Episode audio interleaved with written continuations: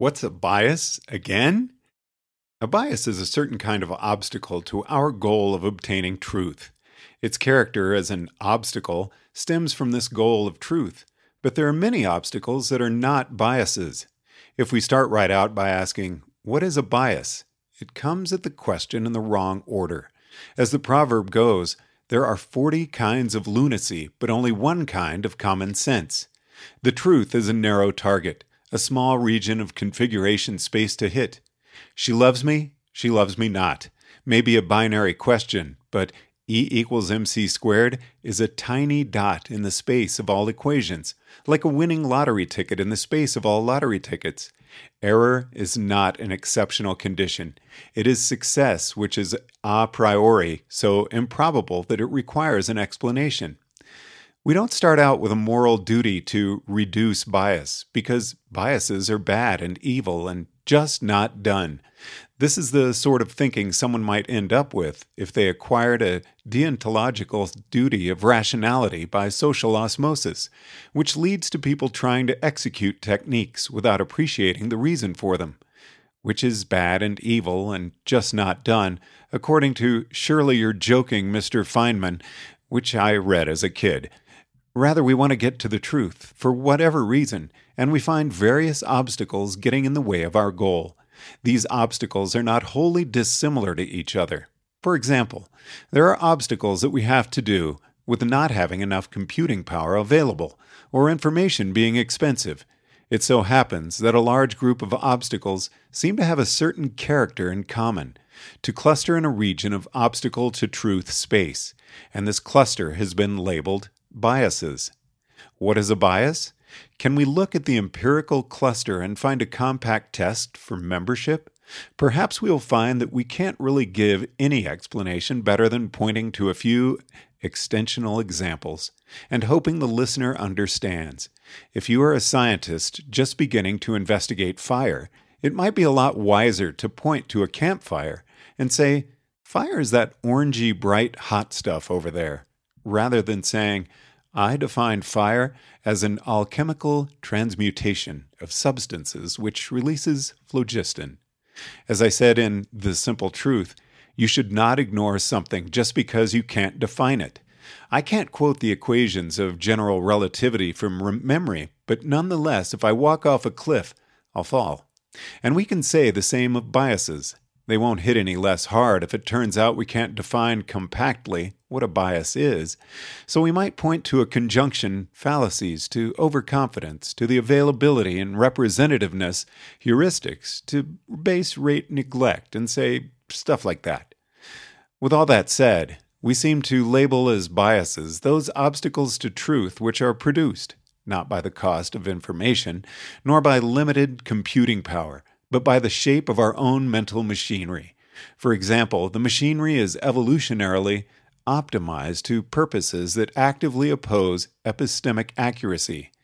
For example, the machinery to win arguments in adaptive political contexts, or the selection pressure ran skew to epistemic accuracy. For example, believing what others believe to get along socially, or in the classic heuristic and bias, the machinery operates by an identifiable algorithm that does some useful work but also produces systematic errors. The availability heuristic is not itself a bias, but it gives rise to identifiable, compactly describable biases. Our brains are doing something wrong, and after a lot of experimentation and or heavy thinking, someone identifies the problem in a fashion that System two can comprehend. Then we call it a bias. Even if we can do no better for knowing, it is still a failure that arises in an identifiable fashion from a particular kind of cognitive machinery, not from having too little machinery, but from the shape of the machinery itself. Biases are distinguished from errors that arise from cognitive content, such as adopted beliefs or adopted moral duties.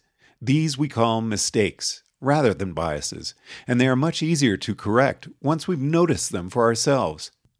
Though the source of the mistake, or the source of the source of the mistake, may ultimately be some bias. Biases are distinguished from errors that arise from damage to an individual human brain or from absorbed cultural mores. Biases arise from machinery that is humanly universal. Plato wasn't biased because he was ignorant of general relativity. He had no way to gather that information. His ignorance did not arise from the shape of his mental machinery. But if Plato believed that philosophers would make better kings because he himself was a philosopher, and this belief in turn arose because of a universal adaptive political instinct for self-promotion, and not because Plato's daddy told him that everyone has a moral duty to promote their own profession to governorship, or because Plato sniffed too much glue as a kid, then that was a bias, whether Plato was ever warned of it or not. Biases may not be cheap to correct. They may not even be correctable. But where we look upon our own mental machinery and see a casual account of an identifiable class of errors, and when the problem seems to come from the evolved shape of the machinery, rather from there being too little machinery or bad specific content, then we call that a bias.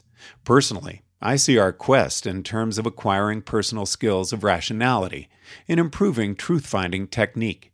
The challenge is to attain the positive goal of truth, not to avoid the negative goal of failure. Failure space is wide, infinite errors and infinite variety. It is difficult to describe so huge a space. What is true of one apple may not be true of another apple. Thus, more can be said about a single apple than about all the apples in the world. Success space is narrower, and therefore more can be said about it. While I'm not averse, as you can see, to discussing definitions, we should remember that it is not our primary goal. We are here to pursue the great human quest for truth. We have desperate need of the knowledge, and besides, we're curious. To this end, let us strive to overcome whatever obstacles lie in our way, whether we call them biases or not.